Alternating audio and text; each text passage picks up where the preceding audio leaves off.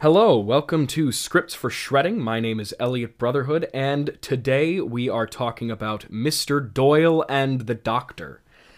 This play, uh, I would say, is the most ill informed play I've ever written, even more so, truthfully, than Tiberius Tungsten and the Mystery of the Milwaukee Militia, which doesn't seem possible, but truthfully, at least in that show, uh, as terrible as it is, uh, point A to point B is pretty much historically accurate, save for the things that I added. Uh, this play not only subtracts certain historical uh, facets, I suppose, of, of the narrative, but just riffs entirely. Like, not really anything in this show is, is accurate except for the fact that these two, it's a two man play or I suppose three, because there's there's one character that remains off stage, but his voice can be heard at various points. Um, but it's primarily two two men, uh, and it's uh, about Arthur Conan Doyle and his experiences with Dr. Joseph Bell, who taught him about the um, the uh, method of thought that Sherlock Holmes utilizes in the books, the method of uh, abduction so, there's there's a lot that I could say about this play. Uh, it beat out uh, me and my drum in in the uh, poll that I put out on Spotify, which was wonderful to see because uh, you know, luckily I can put off talking about me and my drum until another date. But the double-edged sword here is that now I have to talk about this one. Um, so a, a little bit of background before we uh, get right into this. Uh, this show was written with the intention of telling the untold story of Conan Doyle's uh, influences and, and, and inspirations for uh, his famous, you know, series of, of stories, Sherlock Holmes. Um, and this thing that I found as I was doing some research, you know, when I was 15, uh, 14, 15 years old, I, so he, I should start with this. When I was 14, I did a production at uh, First Stage Children's Theater in Milwaukee by the name of The Baker Street Irregulars, which was a play written by a gentleman by the name of Eric Coble about um, the children that appear, the gang of street kids that appear uh, frequently in, in the Sherlock Holmes stories, the Baker Street Irregulars. And it was based actually, more specifically, it was based on a series of graphic novels of the same name and you know about the same thing. And it was super fun. I had a great time. I would say that even to this day it's one of my favorite shows i've ever done. It was super cool. Uh, i got to play you know wiggins who was kind of the leader of the band and it was it was it was super fun. I had a great time and it, it i i did a lot of uh preparation for that. I say preparation like, oh, I'm an actor preparing, but I watched Sherlock, uh, which, you know, and I, I got super into it and I, I came to really love those stories and, and came to find a real interest in, in, uh, you know, Sherlock Holmes and the world of Sherlock Holmes. So I was thinking about writing something in that vein and, and I found this interesting thing as I was like kind of looking at stuff about it, about this guy named Dr. Joseph Bell who was the primary um, sort of inspiration for Sherlock, specifically in the method of observation that he used on certain patients that he had, which was, you know, the method of abduction. Uh, it's it's referred to as deduction in Sherlock, and I I don't believe the two phrases are entirely um, interchangeable, but they kind of mean the same thing. Use making observations uh, small observations that kind of add up to a bigger picture. Uh, so this play, this was sort of written in the same batch of shows that God Upon This Earth and um, uh, Finding the Suit were written in when I was, you know, uh, sort of 15, 16, or no, I was 14, 15.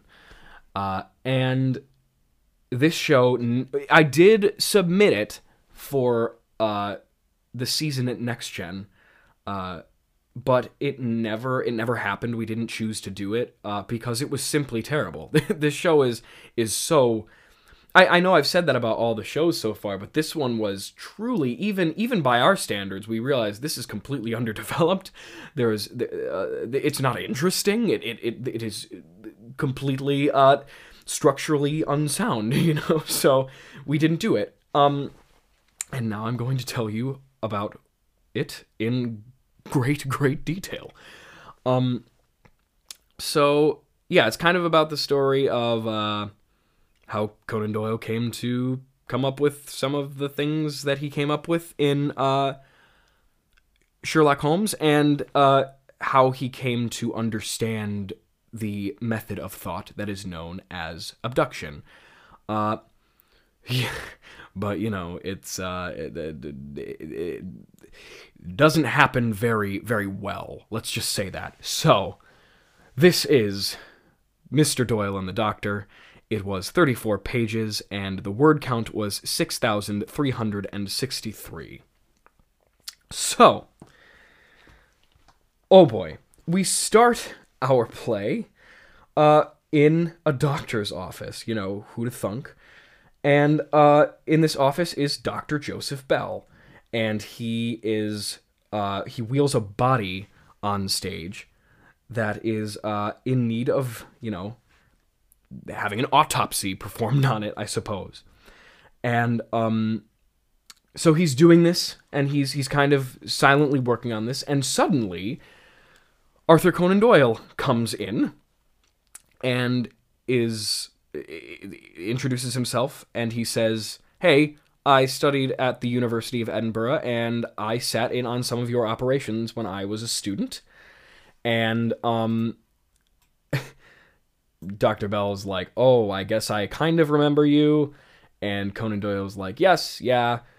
Dr. Bell says some things about not filling his brain with unnecessary data, which is, you know, oh, Coyle, oh, Conan Doyle feels a little hurt by that, I guess. And um he is basically there to get his help writing this book uh, but you know, he doesn't need to tell Dr. Bell that he he's writing a book because Dr. Bell observed it by looking at him, which you know we'll we'll we'll get to that later when we talk about things in more detail. Um, so he's he he Arthur Conan Doyle asks if Dr. Bell will teach him about abduction, and um, Dr. Bell kind of just says, you know, I can't really teach you that. It takes years to really learn and understand. And Conan Doyle says something about how he wants to have this story ready for Beeton's Christmas Annual, which was, you know, a, a popular sort of yearly magazine uh, publication that came out in in England, and uh, Dr. Bell is just kind of confused about what he really wants from him, I guess, you know, because he can't really teach him. So Conan Doyle kind of keeps pestering him, and he finally caves very easily. He caves very, very easily in, in, in a conversation that we'll, we'll talk more about later.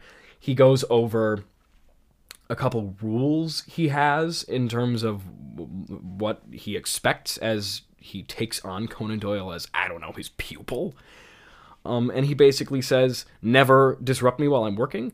And uh, listen to everything I have to say because I won't tolerate having to repeat anything. And uh, he, you know, none of these rules really uh, mean anything to the story, and they are all broken expediently.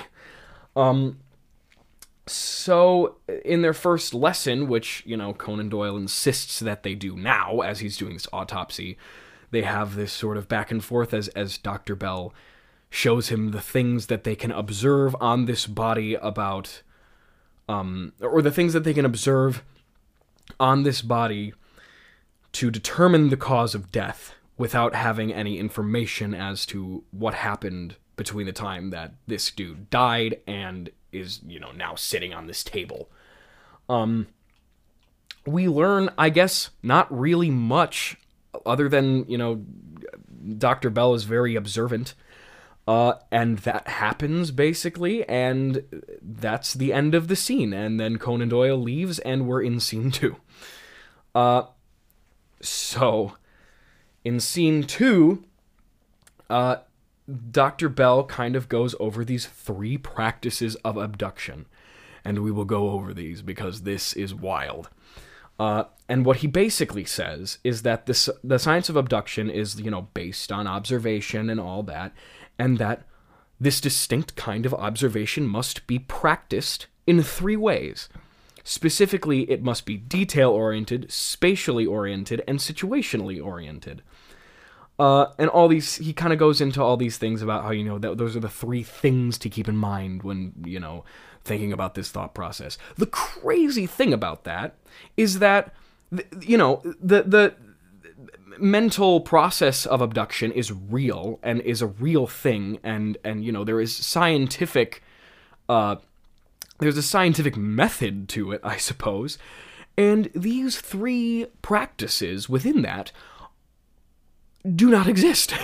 I made them up entirely for this story because, you know, uh, I was, you know, 14, 15 years old. I didn't really have this, I didn't have the research skills necessary to really go into that, I guess. And I, and so I didn't. Instead of doing the research on, on the scientific process of abduction, I just made up how it worked. so, uh, I guess those three practices are a thing. And so they have this conversation. Conan Doyle takes that in. And then immediately after that, Dr. Bell's like, I want to know about your characters. Tell me about your characters. And so uh, they talk a little bit about this detective that Conan Doyle has come up with. And he wants this detective to use um, the powers of, of abduction that Dr. Bell uh, possesses. Then uh, we have this little kid, this little thing where this kid, Charlie from offstage, um, kind of chimes in uh, about some patients that are waiting for Dr. Bell. And Dr. Bell explains after this kind of little back and forth between Charlie that uh, this kid is uh, just a little kid among other kids that kind of loiter around uh, where he works and he pays them a little bit to be his eyes and ears. You can really tell that I wanted to ham fist a Baker Street Irregulars thing in there because, you know, that's what that's going to be, obviously. So that conversation occurs, and after that, uh, you know, Dr. Bell kind of pushes Conan Doyle out, and before he leaves, Dr. Bell is like, I forgot to ask what you named this guy. And Conan Doyle says, I was thinking of calling him Sherringford Hope because uh, the Hope was a whaling ship that he worked on um, when he was younger, which is true. Uh, he worked as a, a, a, a, as a as a doctor actually on a, on a whaling ship, and um, so he he uses that name, and you know they're they're Dr. Bell's kind of like I don't know that that name is gonna work, and you know it's this kind of oh well how are we gonna you know the, the, origin story of the name, which is a, a, big thing that this place suffers from. But you know, uh, other than the three uh, three completely falsified uh, pillars of abduction, I guess they learn no abduction in this scene, and Conan Doyle leaves and doesn't learn anything. So then we, we go into scene three. Uh, and in this scene, it starts with Dr. Bell in his office, and he is carrying a briefcase and two wooden swords. Uh, then Conan Doyle comes in.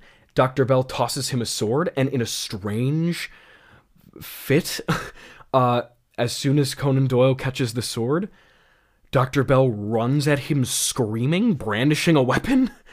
And uh, he, you know, Conan Doyle is freaked out and screams. And, and he's like, What are you doing? And Dr. Bell says, I'm teaching you about spatial awareness. And they have this weird scene where they fence with wooden swords. For, I don't know, but to teach him spatial awareness, it doesn't really correlate, but it's there. Uh, so they do that, and then they start talking about his name again. And uh, Conan Doyle says, I'm not going to name him Hope, I'm going to name him Holmes. Oh boy. And then uh, we have this bit where where Conan Doyle is talking about his first name. You know, he's got Holmes. What will his first name be? And he says, Well, I've thought about um, a couple cricket players or something. Uh, Mordecai Sherwin was one of the and these this is real actually. He did he did take the names of these two people and kind of amalgamate them, and that was how he came up with the name Sherlock. Um, so he's like, oh, uh, I thought of Mordec- uh, uh, Mordecai Sherwin and uh, what was the other guy? Frank Shacklock. Those are the two names. And there's this bit where, oh, we're trying to think of a name, and you know they don't come up with the right one. They, they which I'll talk about it later. Uh, but uh, so so that happens, and uh, they talk, and and Doctor they continue talking about it, and Doctor Bell has some uh, things to say about how he thinks sports are stupid or something, which is weird. Uh, and then they have uh, Dr. Bell sarcastically suggests that he uh, puts a character in the, the, the story that is stupid. He, he says, why don't you give Holmes a like a, a duller partner or something? And Conan Doyle kind of says, "Oh, that's not a bad idea," and um, the scene ends with them coming, you know, deciding on the name Sherlock Holmes. Wow. Uh, and then that's the end of the scene. Once again, not really sure what we learned about the process of abduction there, but I guess, uh, I don't know. Uh, so scene four happens, and Conan Doyle comes in and he says, I've made some progress with these characters. Uh, I, and he comes into Dr. Bell he comes into his office while Dr. Bell is dissecting a human brain, which is I guess uh, and he doesn't say like he's doing it for research purposes. He's he kind of alludes to the fact that he's done this before. He's just doing it cuz he feels like it, I guess. Um which uh, yeah, I don't know. I I don't know what I was thinking. It, it, I should say I wrote this one so long ago. I, I, did have to kind of brush up on, as opposed to the the one I talked about in the last episode, where that was kind of within the past couple, like like within the past, the wheelhouse of five or six years, I guess. So it's easier for me to remember details of that. This was so long ago that I kind of really can't remember where I was coming from on a lot of these things. So I don't know why I decided to have him, you know, pulling apart a human brain in this scene, but he is. Um and uh, in this scene, they talk about um, how Sherlock Holmes is going. D- Conan Doyle says Sherlock Holmes will have a partner who is smart but not as smart as him. His name will be John Watson. And he goes into, you know, Inspector Lestrade, Mrs. Hudson, and all that. And Dr. Bell kind of points out, you know, you haven't really mentioned your your antagonist yet. And Conan Doyle basically says, oh, I didn't even think about that. like this the, the writer didn't think about how, you know maybe maybe there needs to be a force opposing my protagonist in this story and and you know he wants this ready for beeton's christmas annual of this year and he's still you know coming up with the characters which is a whole thing that i'll talk about later but that's one of the biggest thing like one of the biggest holes in this story is we don't say, you know, when this story is taking place, but presumably it's within uh, nine months to a year of the book coming out. And it's kind of implied in what Conan Doyle is saying that he's just coming up with the idea now. And, you know, it took a long time to come up with it took a long time to come up with this stuff and the idea that I'm implying that he came up with the idea and had a study in Scarlet written and just ready, and the whole world was there in a matter of, you know, a handful of months is ridiculous. But uh, I digress. Uh, so they talk about this bad guy that Dr. Bell suggests, and how can I do? How can what what what what what what is the idea? How can I how can I make a good bad guy? And Dr. Bell kind of says, why don't you have him be a sort of guy that uh, can rival Holmes's uh, intellect? And Conan Doyle is like, wow, that's a cool idea. I didn't think of that. Huh. like you didn't think of that. That's interesting. And then Dr. Bell goes into this like into the Jack the Ripper case and he's he, he says something about how he was a consultant on the Jack the Ripper case and he had a a, a rivalry with another guy that was a consultant on the case by the name of Jackson, who wasn't a real person, and also Dr. Bell was not involved in trying to track down Jack the Ripper. Um and he uh basically says I had this rival with this guy. Uh maybe and you know he was a very brilliant guy i had a lot of respect for him but i hated him because he was we were constantly trying to outsmart each other and he basically says why don't you try to make the villain um the the, the dichotomy or, or the relationship between sherlock and the villain be more akin to a friendly rivalry than to purely oppo- opposing forces and i don't know that happens uh, they have that conversation, and then they have this weird point where Conan Doyle starts to realize that Dr. Bell is start, seems to be enjoying his time with him more, and he start, starts to kind of tease him.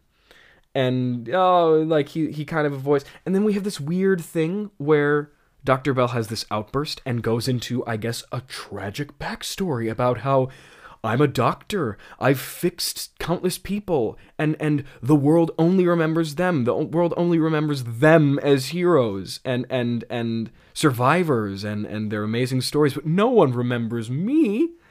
I want to be remembered. And he says, I'm starting to uh, I'm, I'm starting to um find myself attached to your Sherlock Holmes character because I'm thinking maybe that's my way of I don't know connecting with a world that has forgotten me or something, which is a strange thing. And then, oh my goodness, they go, they start talking about a war hero in the Second Boer War who, and I'll go into this story in more detail as soon as I'm done, you know, relaying the overall plot, but this guy and the Second Boer War which was a war that took place in, I think, South Africa, correct? Uh, is a war that didn't take place for another 20 years at this point. This was, you know, in the 1880s, and the Boer War started in 1899, which I, I looked up just before I started this. It, it's crazy that I do that, and, and, we'll talk about that in more detail in a bit. Uh, and he basically says, I uh, saved this guy, this war hero, and uh, everyone gave him all the medals imaginable. They said, "Wow, what a survivor, what a hero," and no one remembered me, which is weird because I think that usually the doctor gets quite a bit of recognition in those kinds of scenarios because, you know, it's a huge deal to save someone like that, like a war hero, and you know, you they, they make movies about doctors that, and and you know, write books about doctors that are experts in their field and, and save people. And, you know, it makes no sense that his, he, he's like crying about, I don't know, no one loves me, no one remembers me. And which, uh, you know, that ends and, and Conan Doyle is like, oh, I'm so sorry. I didn't realize you had such a tragic, I don't know, motivation in life and backstory. And he kind of just leaves. Uh, and again, in that scene, no work on abduction whatsoever. Nothing at all. They don't make any headway in that. Conan Doyle is just not learning anything.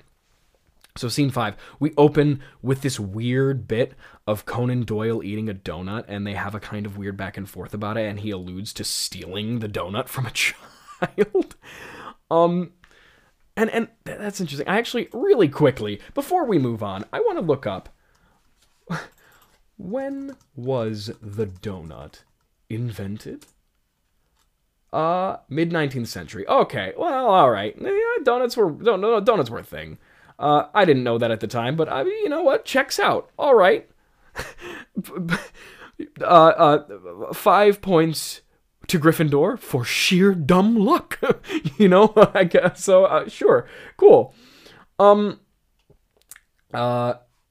So they they they have that bit, and um then Conan Doyle starts talking about how he came up with this idea for a character that is sort of a love interest for Sherlock Holmes, Irene Adler.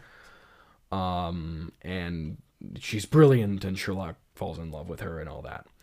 Um, then, in a stunning twist of events, Dr. Bell says maybe we should focus on abduction today. Oh, and it should be said, for all intents and purposes, in the last scene, I forgot to mention this, they actually point out the, the thing that brings um them to talk to talk about how uh um Dr. Bell has this tragic backstory is that they kind of point out that they haven't been learning anything about abduction. Like and and Conan Doyle even is like he, he says something about, well, I feel like I'm wasting your time then. And it's like, no, no, Conan Doyle, no, Arthur. You're not wasting his time. He's wasting your time. You asked him to do something, and he's just not doing it. He's not teaching you. Um, and then, so that's important to keep in mind because in a stunning twist of events in this scene, Dr. Bell says we should probably focus on abduction and it, it says Dr. Bell gets out an old knife from his desk drawer and hands it to Conan Doyle. And Dr. Bell says, What do you see? And suddenly, Conan Doyle is an expert at deductive reasoning and, and, and the scientific you know thought process of abduction and, and making these observations you know my version uh, at least of being an expert uh, uh, you know as as well as i could do it for someone that had no idea what the first thing of the process was. Um, and he he's like, yeah, this knife was used by a soldier. And after listing off a whole bunch of uh, of um things that he observed about it, and Dr. Bell says, You've certainly been practicing. And wow, amazing. That's really cool that he's been practicing all that and became an expert entirely off stage, and we didn't get to see any of it. And by page 28, it's kind of looking like we're starting to wrap things up, which, you know, we are. Then, you know, after that, uh, after Conan Doyle's uh, observations are correct, Dr. Bell says they have this weird thing where, um, he's like, yeah, the, the, this uh, knife belonged to an old patient of mine. He was a soldier. He took a bullet to the groin and then died, you know? And he, he says, oh, yeah, he was a weak guy, I guess. D- disgracing this man's legacy. Uh, but, you know, I'm one to speak on that. Uh, uh, and then Conan Doyle leaves his office, says, I've got some editing to do. Uh, so basically, uh, from scene one to scene five, uh, he he learns maybe one or two things about abduction, and then suddenly he's an expert. And you know, now I'm gonna go finish my book. And uh, they have this moment where they thank each other, and they're kind of friends now. And then scene six, which is the final scene of the play, begins with Charlie. Uh, ta- uh, announcing to Dr. Bell that um, Conan Doyle is here to see him. They have this, him and Dr. Bell have a really strange interchange together. Um, and Conan Doyle comes in. Dr. Bell doesn't seem happy to see him. Dr. Bell tells him that the story was terrible uh, and that it was, you know, where were all the characters like Irene Adler and Moriarty and all those characters that he was telling him about. And Conan Doyle says, No, I'm going to do this episodically. There are going to be more stories. Um, and suddenly Dr. Bell is like, wow, that's really cool. And Conan Doyle then places a, a paper on Dr. Bell's desk, and Dr. Bell reads a um, interview Conan Doyle did with someone where he says some very flattering things about Dr. Bell, and it makes Dr. Bell very emotional because I guess the world sees him now, you know, because they didn't see him enough as a leading medical professional of his time or something. And um yeah, we talk about oh, Charlie really liked uh the Baker Street Irregulars. He name drops them because that was the only thing that mattered to me in this play. And uh Dr. Bell goes on about how he's going to be knighted, which is interesting. I don't I don't know. Was he knighted after? Let's let's look another Google search, shall we? When was Arthur Conan Doyle knighted. 1902. Hmm. So let's. Uh, th- this is right after Beeton's Christmas Annual came out. Right after the story uh, of A Study in Scarlet came out. Let's look up uh, yet another Google search. When was a study in Scarlet published uh, before I've even finished writing. 1887. In this world, I guess they knight him a, a good, um, you know, 13 15 years early. good for you, man. Uh, wow, really ahead of the curve in my, uh, you know, version of this story. Um, and then, uh, after he says that he's been knighted, uh, Dr. Bell says, "Oh, he he thanks Dr. Bell." Dr. Bell says it was nothing, uh, which is funny because he's exactly correct. He didn't really, they didn't really do anything in this story. Um, and Conan Doyle says, "No, Dr. Bell, it wasn't nothing. This story is your legacy." And um, you know, Dr. Bell ends the play. Conan Doyle leaves, and Dr. Bell picks up uh, a copy of Beeton's Christmas Annual and begins to read the first few sentences of Sherlock Holmes and is like, wow, this is my legacy. And there's a blackout and the play ends. Weird, really weird that, um, you know, my legacy, interesting. It's not about you, man. It's it's a it's about a fictional character, and truthfully, no one knows your name. no one knew you any more than they did before. So, oh my goodness, it's it's just it, it's it's it's so ridiculous. There's no forward motion in this play. That's really the thing about it. It's kind of just things happening and then the play ends. No one really I mean Arthur Conan Doyle gets what he wants, but he kind of just gets it without really do anybody really doing anything. Dr. Bell doesn't really do much. It's more about um Conan Doyle coming up with these ideas, which, you know, it's weird that Dr. Bell's even here because he doesn't really learn anything about abduction from him. Conan Doyle, I mean. And, you know, it, just, it's kind of like some weird things happen that don't have anything to do with, you know, ob- observation, as it were. And then the play ends. he, he, he just writes it. He writes the story. It's so, it's so, um, it, there's just nothing going on. Nothing happens. um, so let's let's talk about this this play in more detail. Let's start with um, our autopsy.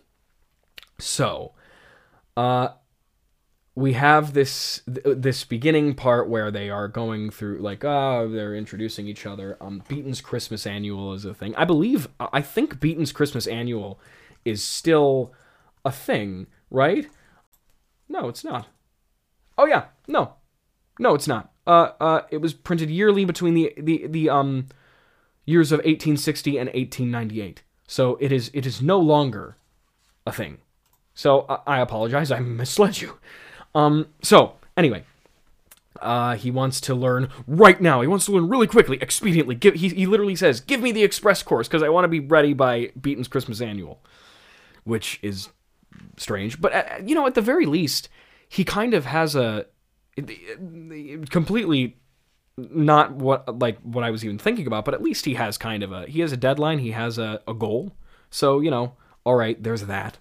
Um, but they they talk about you know, and they get to this point where he's he's like, I will teach you about observations. I will show you um about uh, show me what you see in this in this guy that I'm doing this autopsy on. So he's uh, looking at the body, and uh, Conan Doyle just says, All right, well, he's a heavy set man, not overweight, but well fed. Uh, he has dirt on his face. this is weird. Uh, he has dirt on his face, so he must have worked on a farm of some kind. He mu- That's a weirdly certain fact to, to state. He has dirt on his face, so he must have worked on a farm of some kind. You know, I, I'm no I'm no expert. You know, I wasn't there, but I feel like the mid to late eight, 1800s in any like not just in England but anywhere you go was not the most clean of times. you know, and, and maybe I'm I'm I'm allowing my my perception that has been imposed upon me by by Hollywood films, you know, like by Dick Van Dyke and Mary Poppins running around with a face full of soot because he's, you know, a chimney sweep, you know, blind my my uh, uh, uh, you know, better perception of, of, of what what was going on back then. But I just I feel like it was generally a time when people had dirt on their faces for a multitude of reasons. can, can, are we really going to, to say that that is the one and only thing that that, that could possibly mean? Oh, oh, uh, you see a guy walking down the street that has dirt on his face. that guy works on a farm. what, what, what can I say? What more evidence do you need? Uh, so that's, uh, you know, I guess he observes that. Uh, and then he says, you know, his leg appears to be broken, so maybe he fell and hit his head. Which I just realized. I didn't even realize this as I was reading it uh, yesterday. But he appears to have a broken leg, so maybe he fell and hit his head. Is that really. I know that he, he's trying to say, like, oh, maybe that's the cause of death, but how does that go. He, he his leg is broken. That means he fell and broke his leg. is that I can't like that? Oh, that's so weird. I can't even imagine why that was something that how that how I made that uh the, the, the how those you know how what I was thinking as I wrote that. Um, so Conan Doyle asks Dr. Bell, you know, how'd I do? And Dr. Bell says, oh, I learned quite a lot from that. And Conan Doyle is like, really? And Dr. Bell says, Yes, really, I've learned that you are breathtakingly unobservant. Oh, wow. There are lots of lines like that in the show where, where Dr. Bell is kind of characterized as a very angry, kind of hateful person, truthfully, which I, I don't know if uh, that's true or not. From what I, I vaguely remember, I want to say that he was kind of characterized as being somewhat curt. Um, but I think that could very well have been uh, a byproduct of his occupation, and also because he was a very, you know, he he was very observant and I think analytical. So, you know, he was also you know the main inspiration for Sherlock Holmes. So you know there there's also that. Um, so Conan Doyle then asks, you know, what what did I miss? And Doctor Bell begins to relay that which Conan Doyle missed, that being um so he kind of just says, uh, yeah, th- so this man does indeed work on a farm. Obviously, you know, because he's got dirt on his face. He has to work on a farm. He has dirt on his face. Uh, but he says evidence of this not only lies in, you know, the dirt upon his face, but also the chipped and broken fingernails and blisters on the inside of his hands, two telltale signs of manual labor okay, like sure, I'll I'll accept that. I'm not sure that it really means that he's working on a farm, but uh he says his right leg is broken and yes, he did fall. However, he is not overweight. Keep that in mind, dear listener, because you'll see he's not overweight. If you he, it says he a parenthetical says he puts his hand on the corpse's chest. If you feel here, you'll notice that he has multiple broken ribs. One of the right ones has been pushed upwards toward his heart, puncturing it. That is the cause of death. It says, however, if we want to go even further, we can deduce that this man was formerly married, just recently divorced. oh my goodness, as denoted by the fresh tan line on his left ring finger. Literally the thing he does in Study in Scarlet, or, or you know, probably as I was seeing it, a study in Pink, the, the episode of Sherlock from BBC. But what does that have to do with anything? Also, if you look at the, and then he says, also, if you look at the bottom of his feet, you'll see traces of hay, so chances are he was in or near a barn when he died. All right, so the hay is, at least contributes to that. Not sure what being married has anything to do with this, but also he mentions before he goes into the rest of this this spiel, he's not overweight. He's not overweight. You'd think he was going to say something about, you know, the, the the trauma or the the the chest the trauma to his chest caused bloating or something, but he doesn't. He's just like it's like he's just saying, "Why'd you call the dude fat, man?" He's not overweight. he's a perfectly normal. he's got a perfectly normal body mass index. Why are you saying that? So that's kind of weird that he, he says no, he's not overweight, and then it, it, it, seems like that's kind of something he's going to go into. Uh, which, if I if I think about it, just looking at what I'm reading here, I think that pro- I, I probably was going to go into something of, you know, the way that his ribs broke or something, caused some kind of inflammation or or bloating that makes it appear he's overweight. But I guess I just kind of forgot midway through writing this line. Um, and then it says after he he does this, which you know it's like you're trying to prove that he's on he, he was a farmer. Why not start with the hay thing? Just just do all do all of that stuff. Uh, make the make points that contribute to the idea that he's a farmer. I guess. But, but, but anyway, uh, he he it says he realizes something and he goes wait, and it says Dr. Bell opens the corpse's mouth and sniffs inside. What a foul visual. Dr. Bell opens the corpse's mouth and sniffs inside. Oh my goodness. It says, Something is clarified to him in doing so. Conan Doyle says, Why would you do that? Which, you know, I love going back and reading this old, these old plays where simply ridiculous things happen. And this isn't super ridiculous, actually, but it is ridiculous but but i love when when these things that are so odd happen and someone reacts to- like like why would you do that that was weird why did you do that in front of me and then uh dr bell says uh you can still smell the alcohol in his breath not fresh but not fully out of his system. He was drunk. So you know i guess that that's not terrible. It, it's it's weird and kind of eccentric but it, it makes sense when he does it. And it contributes to this idea you know he, he was drunk and he died. And uh, there are traces of traces of feathers on his hands. Traces of feathers can there be tra- i mean i guess there are you can have little tufts of it so there can be traces but that's kind of a weird thing to say. Uh, and then he says all right he was tending the chickens in the upper balcony of the farm. However was seriously intoxicated while doing so. He lost his footing and fell. He landed on his right side resulting in the broken leg and ribs one of which punctured his heart. So uh cool.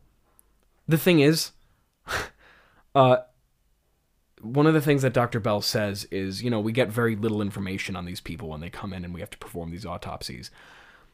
You would definitely have like like when they found his body, they would have had that information. They probably you don't need to be a genius when you know, you you go into a barn and you see a guy laying on his his you know side with a broken leg and and you know dead you don't need to be a genius to figure that out. They pr- the people who who brought him in probably told him he clearly fell from the upper, uh, the upper balcony, man. He it's there is no question as to how this gentleman died. But you know, I guess Dr. Bell just wanted to show off or something. So uh then that that ends that that concludes that um that that lesson and uh, Conan Doyle leaves. And which brings us into the next part that I want to talk about. So we have this second scene where uh there's this whole thing where um Conan Doyle is 23 seconds late to their 145 meeting. And Conan Doyle is uh, running around. I don't know. He's running around, and uh, I'm so sorry I was busy or whatever. He comes in, uh, and uh, D- Dr. Bell goes into these the, the three practices of observation in the method of abduction. Uh, this is so weird. Uh, this he says the science of abduction is based in observation. Is, yeah, okay. Good, g- cool. I, I, I read the the first sentence of the Wikipedia page on on the the method of abduction. Great job, Elliott. Uh, and then he says, and this observation must be practiced in three ways: detail, spatial, and situation, or situational. Hmm. Okay. Uh, you must observe and analyze the minute details in any one or more subjects and relate that to the space they are in and have been in. After this, you must relate all of these things to the situation that your subject or subjects have and are being exposed to. What a confusing sentence. that, that, the, the, the wording here is so labyrinthian is a good word for it, I suppose, because it's so hard to it's hard to say. These are the three in, integral mechanics of abduction. If these are not followed, you cannot make a well thought out observation. 14 year old kid who, who's just kind of trying to fake it till he makes it. Uh, so that's goofy as hell. Um, and then you know he he gives this speech.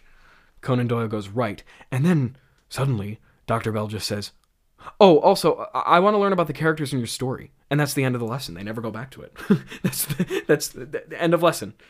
And, and truthfully, it's crazy because other than the weird sword fight, I, which you know you can argue is a lesson in this story, at least is attempting to be a lesson in abduction.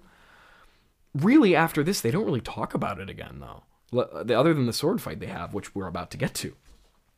Uh, so they go into this thing about uh, that, and then Charlie comes in and he says, "Dr. Bell, Mrs. Keene was just admitted to the emergency ward." He says, "Oh, thank you, Charlie. I'll be with her in a little bit." And Charlie says, "Would you like me to make you a drink, sir?"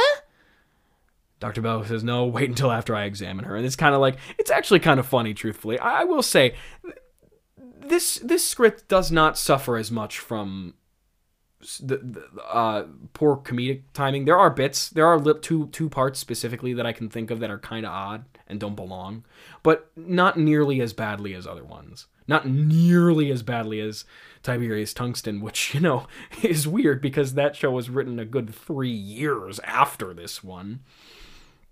Uh, but you know that, that's kind of funny. You know, he he's got he takes his kid on and he's he's helping him out, and the the, the he the kid knows which patients annoy him, so he he offers to make him a drink. That's kind of funny. Uh, this character Charlie uh, doesn't need to, nor should he be here, truthfully, because it's like, why would you write a role for an actor that and all of his lines it says all of his lines are, are, are yelled from off stage you're gonna hire an actor so that he can stand off stage and yell things on stage. This and we only hear from him uh, uh, one once more after this at the end of the play.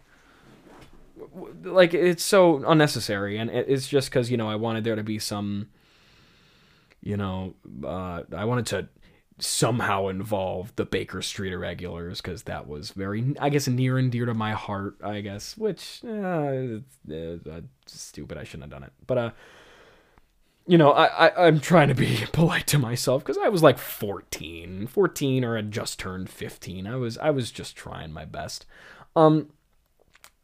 So then we have this whole thing about the name, the Sherrinford Hope. Uh, and that's the end of the scene.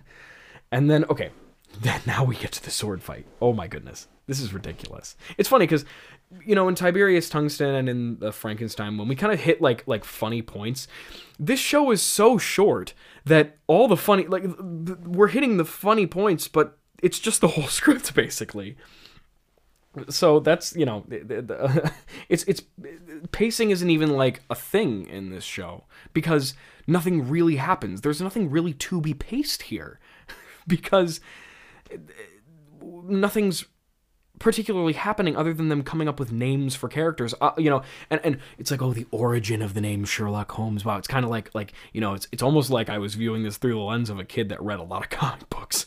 So um there's that. And so we have this this scene scene 3 dr bell enters his office carrying a briefcase and two wooden swords. Weird that they're like wooden swords. They could just be fencing foils.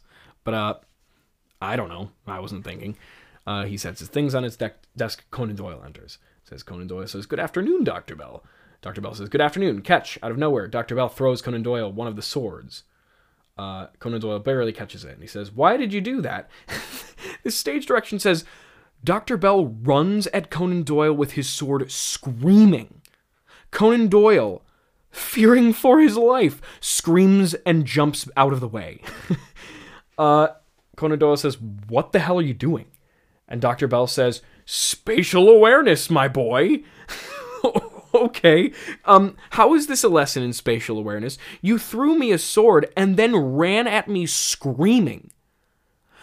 I'm not tuned into the space around me. I'm focused on you, the the screaming gentleman with the weapon who is running at me in this moment. I'm not concerned about my space. Um, and uh, then they start I don't know fighting, and uh, with the swords, um, and Conan Doyle is not very good at it because he's never fenced before, which I I, I didn't think about this uh, before I read this, but I did look this up, and he wasn't a fencer. He, Conan Doyle did a lot of sports. He he played a lot of sports. Um, but he never fenced. So I guess that's you know once again, sheer dumb luck. but uh, I guess that's somewhat accurate that he didn't know how to defend himself in this situation. And um, so they're doing this, and and uh, Doctor Bell says, you know, you're not trying, and he said, and Conan Doyle's like, what do you mean? Like I was trying to, I was trying to defend my life from you. And Dr. Bell says, No, you're not trying. You need to keep in touch with the space around you. If you want to properly fence someone, you must take into account, to, into account where you and the person you are fighting are in the space. Another sentence that is absolute gymnastics to, to, to comprehend. If you want to properly fence someone, you must take into account where you and the person you are fighting are in the space. that is crazy. I, I, I feel like my brain's to short circuit reading that. Uh, and and you know th- that that point doesn't really make sense because I'm not an, a fencing expert. I didn't know anything about fencing when I wrote this, obviously, but I feel like generally in the sport of fencing, you you obviously have to be aware of where you are spatially, but I mean, f- fencing is more of a thing. I, I mean, I guess you could argue, you know, it's it's kind of about you know when to advance and when to retreat, but I don't know. It it just doesn't really seem to make sense in this setting to to bring that up. Uh, you you can't. He's like, oh, you need to pay attention to the details of my movements without losing focus on your surroundings. And it's co- sort of this thing where uh, he, he tells him, you need to maintain eye contact with me. Because an inexperienced fencer will always telegraph the next move by looking at the spot he's going to hit. I've trained myself not to do this, but I'll let you see how you. What?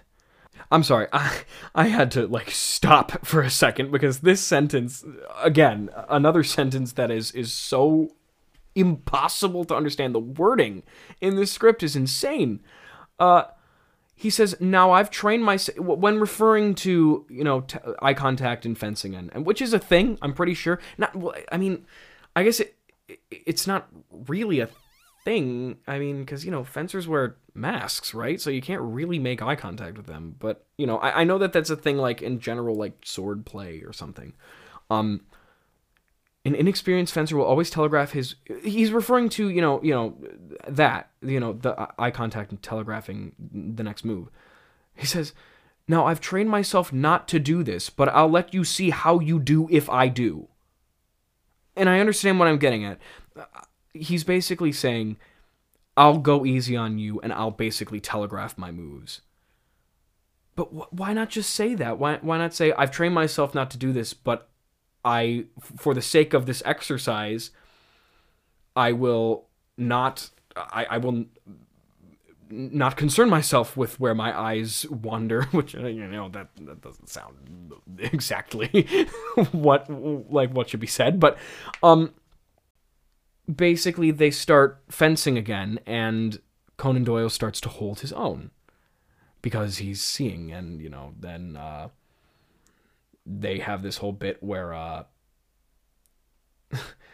um I don't know they they continue doing this and detail and spatial awareness or something and uh, then they go into the whole thing and, and that's it and, and, basically after that that's basically the last lesson on you know observation and abduction we see for the rest of the play like whoosh, goodbye never to be seen again uh you know despite the fact that it's kind of what the whole play's about um or supposed to be about so then they have this weird bit where they talk about the names, and um, he brings up, you know, I've come up with Holmes. I'm thinking about these two names that I found from these cricketers, or is that what they call them? Cricketers, cricket, cricket. What do they call cricketers? Is it? Let's let's let's go to Google again.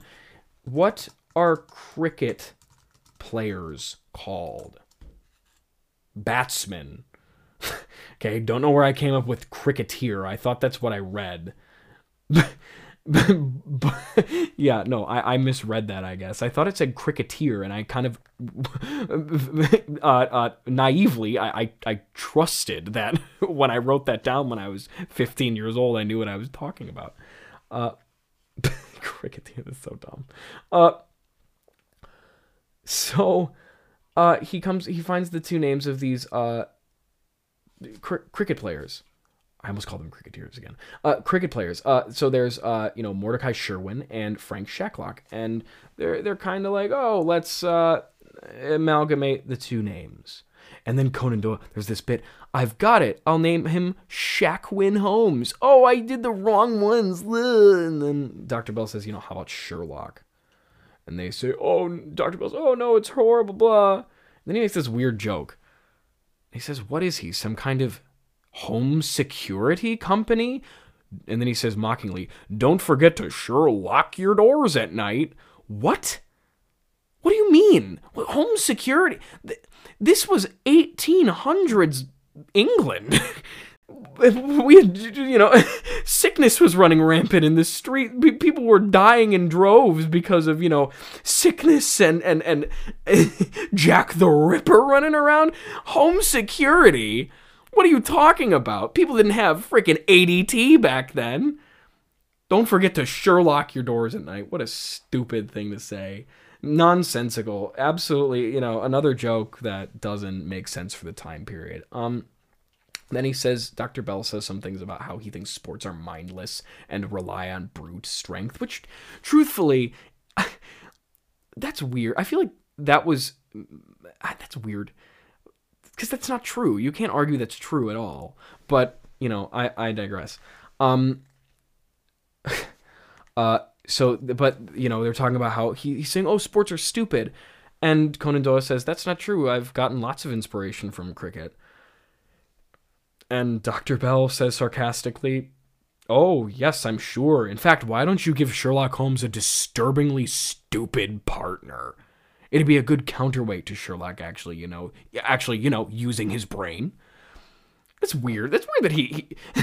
and then doyle says that's not a bad idea, actually. Like, is John Watson really a disturbingly stupid partner? Is that really what he, what Conan Doyle was really like? Huh?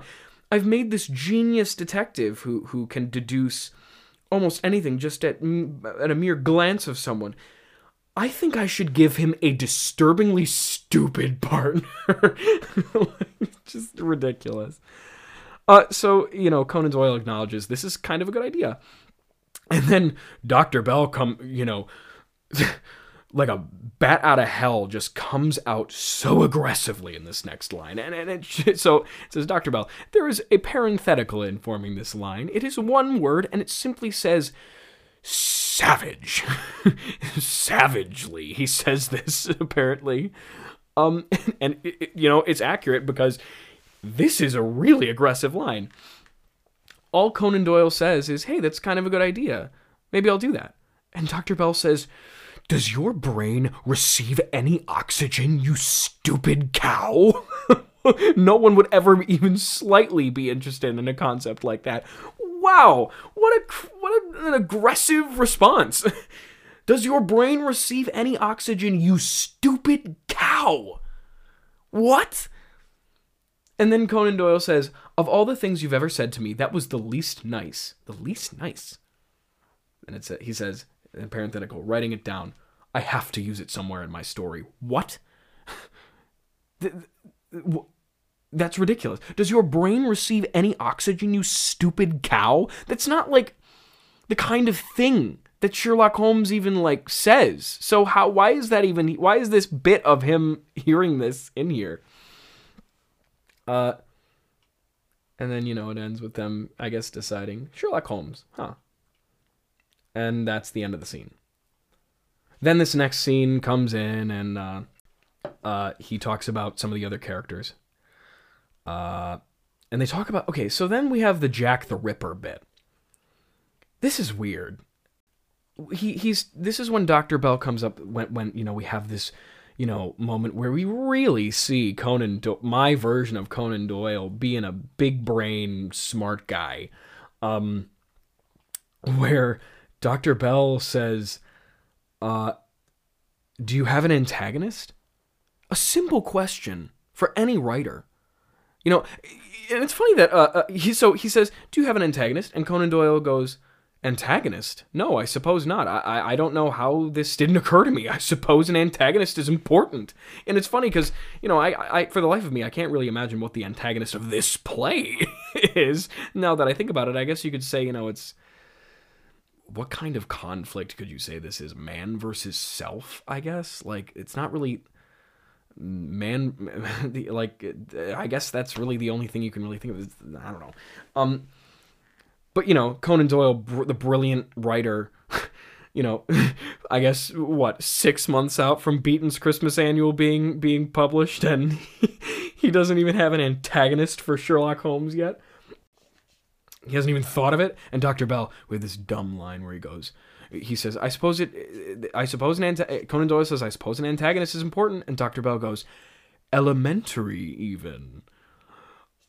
If you've read Sherlock Holmes, you know that that line is never in there, and that's like one of the biggest points of contention between like people who actually read it and and those who you know elementary, dear Watson. Like that's not in it. What?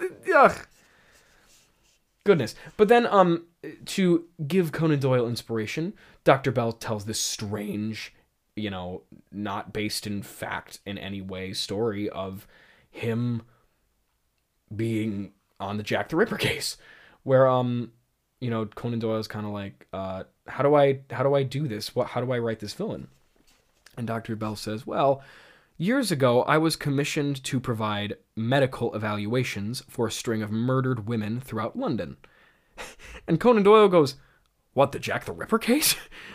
a string of murdered women? That must be Jack the Ripper, right? Dr. Bell goes, uh, Yes, that's what it was. I worked with a fellow I, uh, I, I worked with a fellow named uh, Jackson.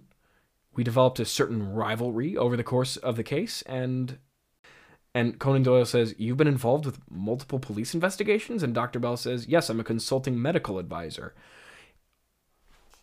Huh. You know what?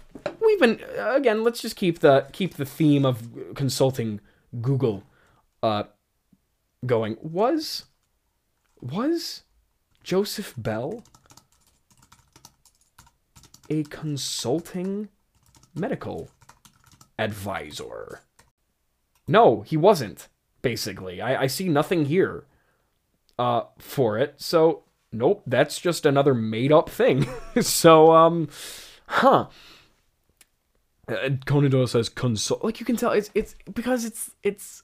I was thinking, well, we have to come up with the origin of every minute detail of Sherlock Holmes. You know, like a Marvel movie or something. So, you know, this is how Conan Doyle comes up with the idea of Sherlock Holmes being a consulting uh, detective because Dr. Bell is a consulting medical advisor. It, it's, it's so stupid. Um, and he kind of goes into how uh, uh, this guy Jackson, he says, was a pain in my ass for a long time. He always made a point of trying to uh, deduce, uh, find more evidence and deduce certain things that I couldn't. Uh, he said, and then he says, like, I remember he actually proved that the culprit of the murders was going underground to the sewers and hiding underground when he wasn't committing his murders. Weird, not at all. Like, that, that's just strange. And he says, like, oh yeah, he traced the residue of his footprints left behind to like the sewers or something. Or like, like he tra- he he somehow in in the 1800s ha- uh, synthesize or like somehow uh, uh, uh, found that the chemical makeup of the residue from his footprints was matching the sewer water, which doesn't make any sense. Um, and also, the Jack the Ripper case, one of the most infamous serial killer cases ever in recorded history, poss- if not the most infamous. I'm just making up a key detail here. Um, that is completely fabricated. It's it's just it, it, it's you know, huh, weird. Um and you know he goes into the killer had never it was never caught. And and he says the killer w- was never caught. We would have caught him though if Jackson hadn't been put on the case. And that's an interesting thing to say because based on what you just said, it seemed like this guy Jackson was kind of on the killer's trail more than you were. It seems like, you know, I wish this guy Jackson was a real guy because it kind of seems like he, he was on the on the verge of solving the case. so I guess that's his uh um that's Conan Doyle's inspiration for Moriarty or something. Um and and you know they talk about oh you know he can Sherlock and uh, more uh, the villain Moriarty can kind of have a mutual respect for one another. That that's a fun idea. And then then we go into this weird part where um truth it's okay, so I'm just going to read it. Uh Dr. Bell says, "What are you staring off into space for?" And Conan Doyle says, "Have you realized that for the past few meetings we haven't worked with abduction at all?"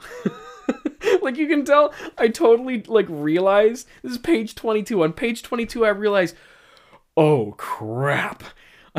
this plays about Conan Doyle learning about this this method of thought and I'm like midway through this show and I just realized I haven't been working with this at all.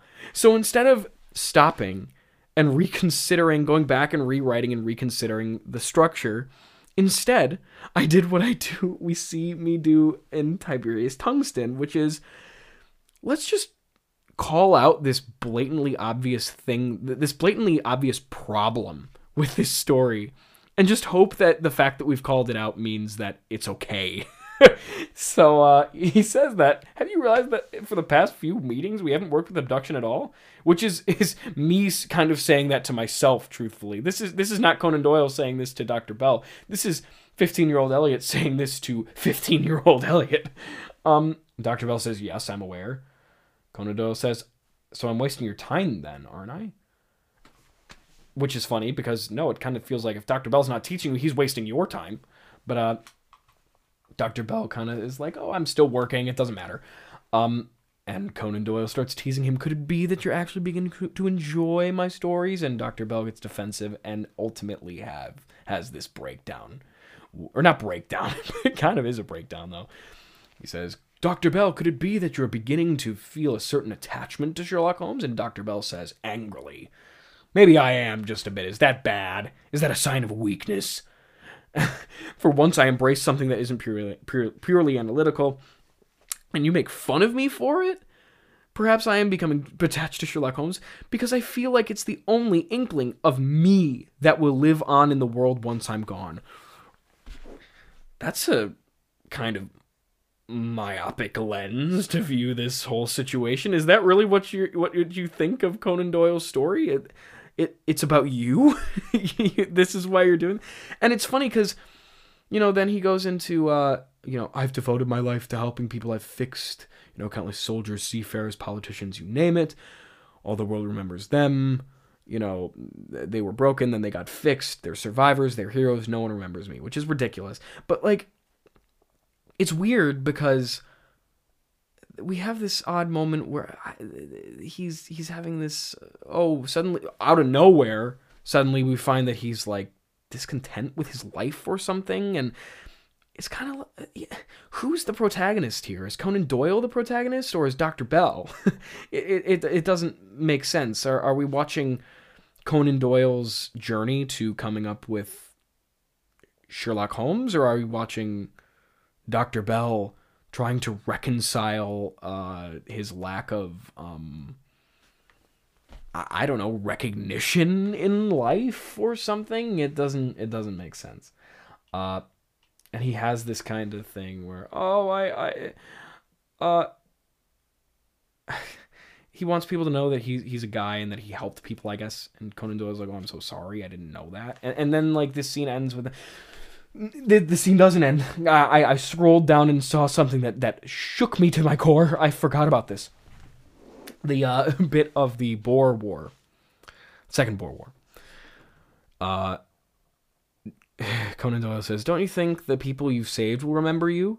Surely they'd never forget the man who saved their life." And it's this is such a weird thing to like argue about or or otherwise make a point to talk about because I feel like generally speaking, doctors are well remembered, especially those who who are I mean, I don't know if well remembered is the way to put it, but they get recognition. Like they get plenty of recognition For I, I, I, I, I, want to backpedal on that.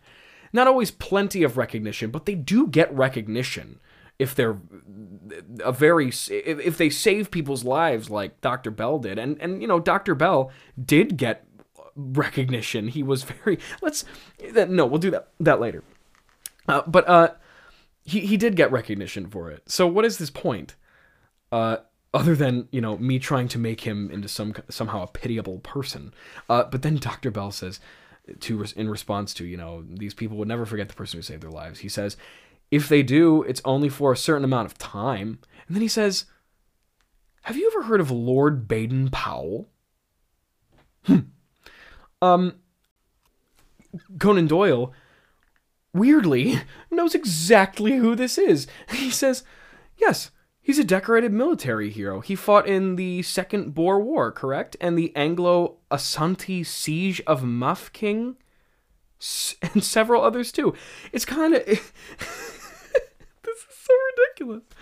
Uh, Lord Baden Powell, decorated. Mil- it's kind of like. Like I was trying to make to to make sure the audience knew that you know, hey, I, I know what I'm talking about hey, I know what I'm talking about. Conan Doyle basically just relays the first sentence of probably his Wikipedia page, where, have you ever heard of Lord Baden Powell? Yes, he's the decorated military hero who fought in the Second Boer War, on the Anglo-Asante War, and the Siege of Mafeking, correct? And others, uh, several others too. Is that the guy you're talking about? Like, it's, it's so ridiculous. Like Conan Doyle just knows instantly, and it's crazy too because he says, "Oh my goodness," he says have you ever heard of Lord Baden Powell? Oh yeah, he's the decorated military hero. The war that he's talking about didn't even happen for like 15 years from this point. The war hadn't happened yet. What are you talking about? It's insanity. It's crazy. and then, oh my god. It says, Dr. Bell says, yeah, I, I operated on him when when he, I operated on him when he had a lead pipe shoved into his lower intestine and pancreas. It, what do you mean you operated on him? That man is dead. he had a lead pipe shoved into his lower intestine and pancreas. Is that even physically possible? Let, let's consult Google again. Into his lower intestine. Where is the pancreas? Where is the pancreas located? Show me a picture here. The pancreas is quite high on your abdomen. And just looking at a picture here, the small, the, the large intestine is lower. The pancreas, it's literally, this is ridiculous. The large intestine is at the lower point of your chest, where the pancreas is at the higher point did this guy just get like completely impaled just right through his body? this man did not survive this. There's no way. Dr. Bell then goes on to say it was one of the hardest operations I've ever performed. He almost died four times. I operated on the, on the bastard for 16 hours of straight for 16 hours straight before I got that damn pipe out of his chest. If you're complaining about not being recognized, if this man got skewered, Lord Baden Powell became the first ever human kebab. and you're saying, how, how can you possibly argue that you did you did this and you're saying this man survived? He says he says his recovery was considered a miracle by everyone in the country.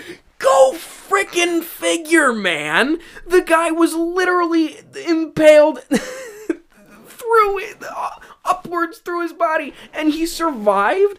And you're saying that you somehow weren't your your talent wasn't recognized for that. You, of course, everyone viewed that as a miracle because it should not be physically possible that he survived. And he was, and he says he was given all the medals and awards you can think of. You know, in fairness, I feel like he kind of deserves it. The man went through it for his country. Give the man a break. And there's no way, there's no way in hell that if Dr. Bell did that, he would not be recognized. Pe- people would revere him as a god. this how did this man do this? he, he save this man that was a la Vlad Tepesh, just c- completely run through, up and down. And uh, Conan Doyle says, "You weren't given anything for that, were you? You weren't given, and you weren't given anything, were you?" And Dr. Bell goes, Not so much as a thank you. I highly doubt that.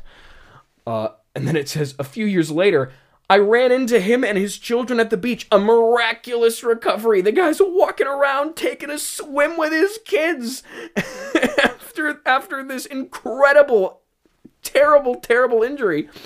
Uh, he says, and when I said hello, he didn't even recognize me. How? How did this man you you you you put his you put his insides back together, man. You, you put every you, you really you really tell me that he didn't recognize you. Oh. Goodness me. That that what a ridiculous a ridiculous thing. I totally I totally forgot about this part. I literally had no recollection of writing this. And and the, the second Boer War, which took place in South Africa, yeah, 1899 to 1902. Like, what? The, the, the, only thing that could make this ridiculous story any worse is the fact that Lord Baden Powell hadn't been to the Second Boer War. And the worst part, you know what the funniest part is? I, I did before the episode. I did some reading on Lord Baden Powell, and I looked at his uh, service uh, that he, you know, the the, the service that he uh, uh, offered in in the Second Boer War. There is zero reports of him being injured. M- m- man went to the war and came back completely unscathed, and for no reason at all in this play, I just totally violate him by saying that he was, you know, if I if I may put it plainly, skewered, you know, ass to mouth upwards like a freaking lollipop. Um and it just it somehow comes out of that to- totally okay. And so, you know, he says, I want people to sing my praises. Is that too much to, to ask in life? after I, I, I saved this, that, that, that, no one, no one had even a thank you for me after I, you know, cured the human kebab. Uh, and so Conan Doyle is saying, and so weirdly, this leads to like kind of contention between them, and Conan Doyle kind of leaves, and Dr. Bell is left alone huffing and puffing, I guess. Then scene five. This is the donut bit. This part's so weird. Uh, it says Dr. Bell enters his office with a donut. Conan Doyle enters. Conan Doyle says, Good morning. He says, Is that a donut? Dr. Bell says, sarcastically, No, it's a handful of nails. Okay. um, that's why you need to like be a jerk about it. Like, all right. Conan Doyle says, Sorry, you just don't strike me as the kind of person that likes sweets. Dr. Bell said, I don't. I forgot to eat breakfast this morning, so I stole this from a toddler while his parents weren't looking. Why is Dr. Bell a monster? Like this man was a doctor. This is a man who who took the Hippocratic oath. And you're telling me that he's stealing donuts from children? Donuts? Why? Conan Doyle says, Well, wasn't that just pleasant of you? Dr. Bell says, Bloody kid's screams nearly deafened me. Conan Doyle says, You did traumatize the child. And Dr. Bell says, Yeah, but I was hungry. what? I had a choice between letting the child have a happy memory with his parents and not being hungry. And Conan Doyle says, A dilemma as old as time itself. And Dr. Bell says, It's clear which side I chose. Uh, and then it says they both laugh. For the first time, Dr. Bell seems to be making known how much he is enjoying his time with Conan Doyle. Re- what? Um, so then he comes up with, you know, he tells him about the idea that he has for Irene Adler. Uh, and then, you know, perhaps we should focus on abduction today. You know, it does occur to me that that uh, you know you you consulted me for help you know, seeing as I'm a consulting medical advisor, that you uh, consulted me for help with learning about abduction, and I just kind of haven't taught you, so maybe we should focus on that today. So he gets, he gives the knife and he says, uh, Dr. Bell says, What do you see? Conan Doyle takes a careful look all around the knife. And he says, Well, to start, it's somewhat old. Not very old, mind you, but maybe 20 or 30 years, years old based on how the rust has accumulated on the blade and the dirtiness of the entire thing. Uh, it was used often, and the owner clearly had sweaty palms. This is apparent in the discoloration and chipped wood on the hilt. I guess is the hilt is there a hilt of a knife or is it just kind of a handle? The blade is badly dulled, blah blah blah. And he does suddenly he's just an expert. Like he, just, Dr. Bell, you've clearly been practicing. Cool. We didn't see any of that. That sucks that we don't get to experience the part of the play where he learns the thing that is the, the that you know sparked the inciting incident and therefore the the action if you could even or, or, you know lack of thereof you know if you could even call it that in this play uh and you know, then then he says, you know, who did this knife belong to? And Dr. Bell says, an old patient of mine, a soldier who took the bullet to the groin. Conan Doyle says, ouch. Dr. Bell says, ouch is right. He died, unfortunately. Whoa, bring it down. Ouch is right. He died. uh, and Conan Doyle says his injury was that bad, and Dr. Bell says no. He screamed so much he literally suffocated himself. what? Dr. Bell says, yes, he was the weakest soldier I've ever known. He was the weakest soldier I've ever known. what? uh, yeah, and then they the, the that ends, and they, and then we have this scene, scene six. Scene six starts with an absolutely unacceptable um, uh, interchange between Charlie and Dr. Bell. Charlie comes back into the show for no reason at all and he says, Dr. Bell, someone's here to see you. Dr. Bell says, Of course, if it's Mrs. Wiggins, just so dumb. Wiggins is the name of the kid from, you know, Baker Street Irregulars. He says, If it's Mrs. Wiggins, tell her for the tenth time that's not a mole on her buttocks. She just doesn't wipe properly. that is such weird toilet humor to suddenly have in this play. what? This woman has come in routinely. How stupid do you have to be to come in routinely to a doctor? 10 times to a doctor and say, there's something wrong. There's something, there's a growth on my butt. and for the doctor to, how many times does the doctor have to tell you, ma'am, that's human feces. You're not wiping properly. And, and, you know, how does the ah it, it's ridiculous. So charlie lets conan doyle in. Conan doyle comes back in and, and uh, you know dr bell is um annoyed because he's like you didn't where's moriarty? Where's uh uh uh you know all, the other guys irene adler and all those guys? And he makes a weird joke. What kind of name is a study in scarlet? It's so sissy, you might as well have called it A Study in Pink, which is the name of the episode from Sherlock the BBC series th- uh, that is, you know, adapted from Study in Scarlet, which is just so ridiculous. There's so much stuff like that where it's like, you know, Easter eggs and references and stuff like it's like some kind of superhero thing. It doesn't it's it's ridiculous. Uh and so then, you know, he talks about how uh, you know, uh, the Beeton's Christmas Annual said I should do it as a series. And then you know Dr. Bell gets sad because he says he re- he reads the interview and he says uh, it, where he sees that uh, Conan Doyle is quoted with saying, "I owe, owe, everything to the brilliant Dr. Joseph Bell, the real Sherlock Holmes. Dr. Bell is incredibly skilled. Um, the most brilliant man I've ever met. Dr. Bell is overcome with emotions, and it says he walks over to Conan Doyle and flings his arm around arms around him. Conan Doyle is exceptionally taken aback by this. Um." And I guess they're like friends now. Uh, and Charlie adored the gang of kids. Oh, the Baker Street regulars. like what a why? And then he said, "I I noticed that you're going to be knighted." Like my man Arthur Conan Doyle wrote one good story, and the Queen was like, "I like that." Knight that bastard.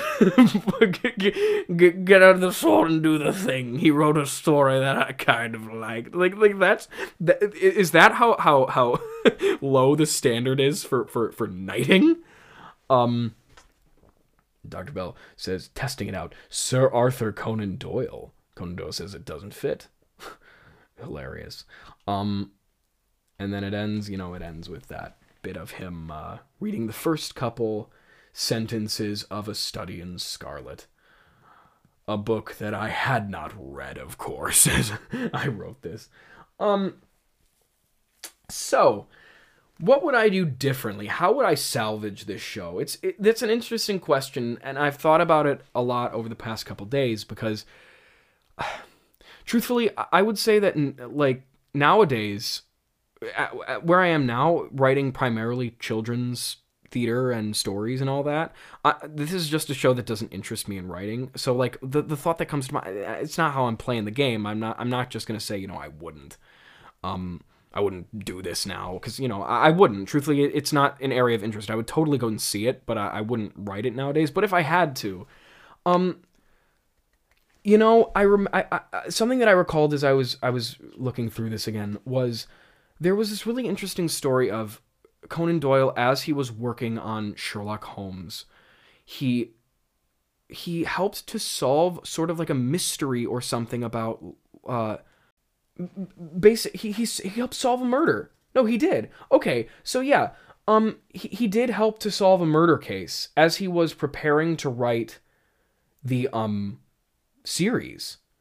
And he did all this detective work and it was a super interesting story actually. I remember reading about it around the time that I was like thinking about, you know, doing quote unquote research for this show. That's really interesting. The story of Dr. Bell is interesting, but the funny thing about it is when you really g- go online and look look at things about you know the, the, the, he, this is true that he did sit on when when Conan Doyle was uh a student at the University of Edinburgh, he did sit in on some of Dr. Bell's observations. That was a true thing that really happened, but that's kind of the extent of it. You know, he, he, he knew Dr. Bell well enough to know that, you know, he's this guy who does these crazy observations at a glance, you know, and Dr. Bell was that kind of guy. People said that, oh gosh, this is like one of the only details I can remember. I can remember from the, the, the research that I, I did on the show at this time, but he he would be able to tell things about people simply at a glance. You know, he'd say, "Oh, you, uh, th- this guy uh, is uh, this because of this and this and this." You know, like Sherlock Holmes, basically. Um, but really, they they didn't. It, it, Conan Doyle didn't consult him for his help. He he he just was inspired by him because of the limited um experiences he had with him. So even though it's it's like kind of fun, you know, oh that, that's cool. This guy was basically the real Sherlock Holmes um, their relationship, this entire thing is basically fabricated because they, their relationship was never this close. What's really interesting, though, is the story of that. Don't. Uh, it's the story of that that case that he helped solve. Solve the real detective skills that Conan Doyle himself was capable of. Instead of doing this story where you know it's kind of like a Marvel movie where oh he comes up with the name. This is the origin of the name for Sherlock Holmes. This is the origin for you know him saying elementary, even though that's not a thing he says. You know instead of doing all that, do this show about this murder case that he helped with because those things, those the the the echoes of what he is going to do in Sherlock Holmes will exist naturally within that. It'll be such an interesting story, truthfully, to, to see because you'll be watching Conan Doyle kind of embody Holmes and and therefore find Holmes in himself, and and that that's that that's the way to do it. Um, but you know, I I did this with Tiberius too, so I'll do it here. If I was locked into this story with Dr. Bell, don't do this ridiculous thing where where it's I want to have this story ready by the end of the year or something because that doesn't make any sense and it's simply ridiculous. Um, I, it's it's hard to do because it's you know there's there's no real real I guess conflict here. They they just kind of do things and and nothing really happens. So it's hard to say what like I would do differently with this one. I would just completely trash I, I can't even like it, it's hard to even say with Dr. Bell because what what I really I think a good idea would be to um or or the best idea that I could think of is instead of doing this thing where he consults him for his help, have it be Conan Doyle went during his time at the University of Edinburgh and you know he says I sat in on some of your ops, uh, operations.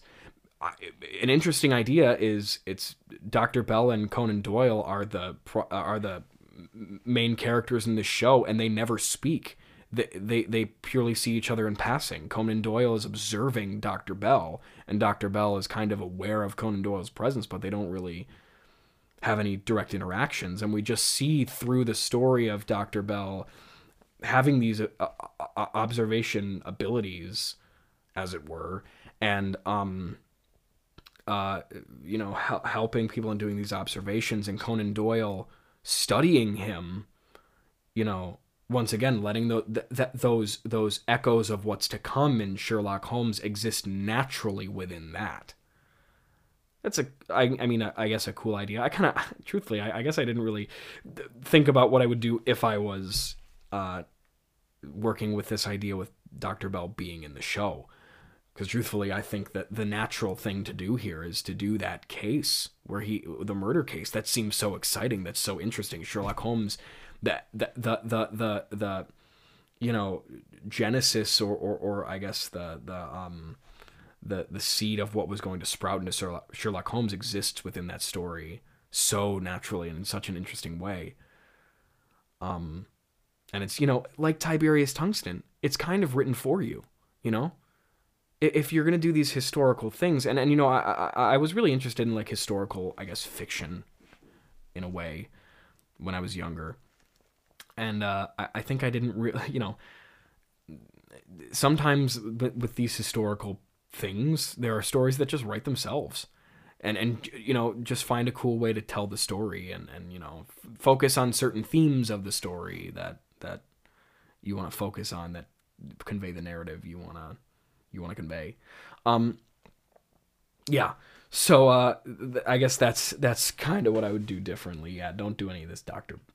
You know, don't do uh, any of the you know the the the, the kid you know charlie Baker Street Irregulars then oh yeah like focus on focus on um how how does conan doyle find these characters within himself? How how do how do those characters naturally come into his his head? And instead of calling them out being like oh you need a you need an antagonist. Oh you need you, you need a guy who's who's kind of duller and and not as smart as Sherlock Holmes and all these uh, or people that don't uh, the people around him need to not be uh, aware or or or um appreciative of, of what their minds are capable of so that you know Sherlock Holmes has a more accentuated he seems so much smarter oh wow he seems so much smarter compared to them.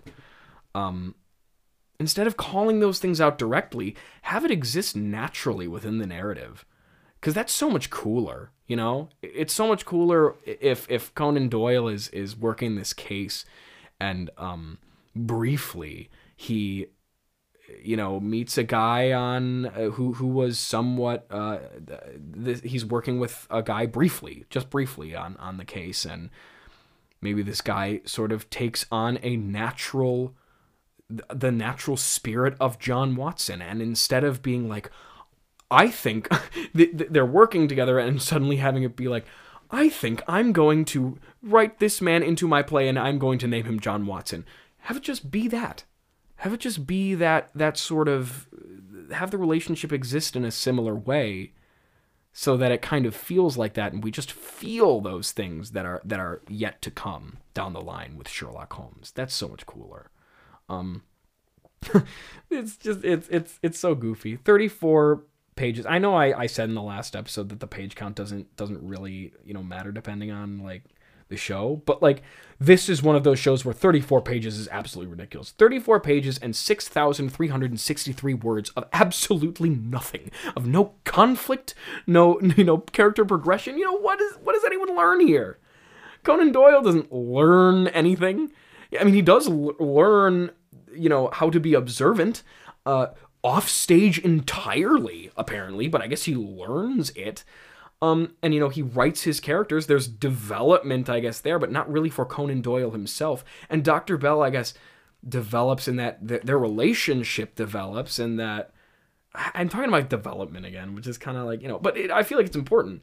Dr. Bell develop their relationship develops. Dr. Bell becomes closer to Conan Doyle. He he I guess opens himself up a little bit. So in that way, like I guess like it's it's odd cuz in in a weird way, Dr. Bell almost seems like he's the protagonist of the show and not Conan Doyle. Um, which is fair, I guess you could. That's a fair argument. It's just kind of odd because I don't think that's what I was going for. Because it's called Mr. Doyle and the Doctor, which implies that Doyle is the main character, the protagonist. I don't know. Pretty weird. Weird show. Nothing really happens. It's a whole lot of nothing, as a lot of these shows were.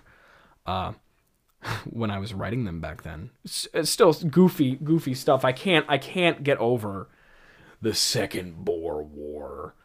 That's so ridiculous. But uh, yeah, I guess that's that. That's um, that's Mr. Doyle and the Doctor. May it uh, may it rest as as easily as uh. decorated military hero Lord Baden Powell now rests with his family on the beach, miraculously healed by Dr. Bell after his his terrible, terrible uh, injury. um, yeah. Uh, so that's that's that. Uh, uh, make sure to vote on the the poll for next week's episode. Uh, and uh, th- thank you for listening. Uh, we will uh, pick it up next week with another show that is hopefully a little more eventful than this one. So thank you all for listening and goodbye.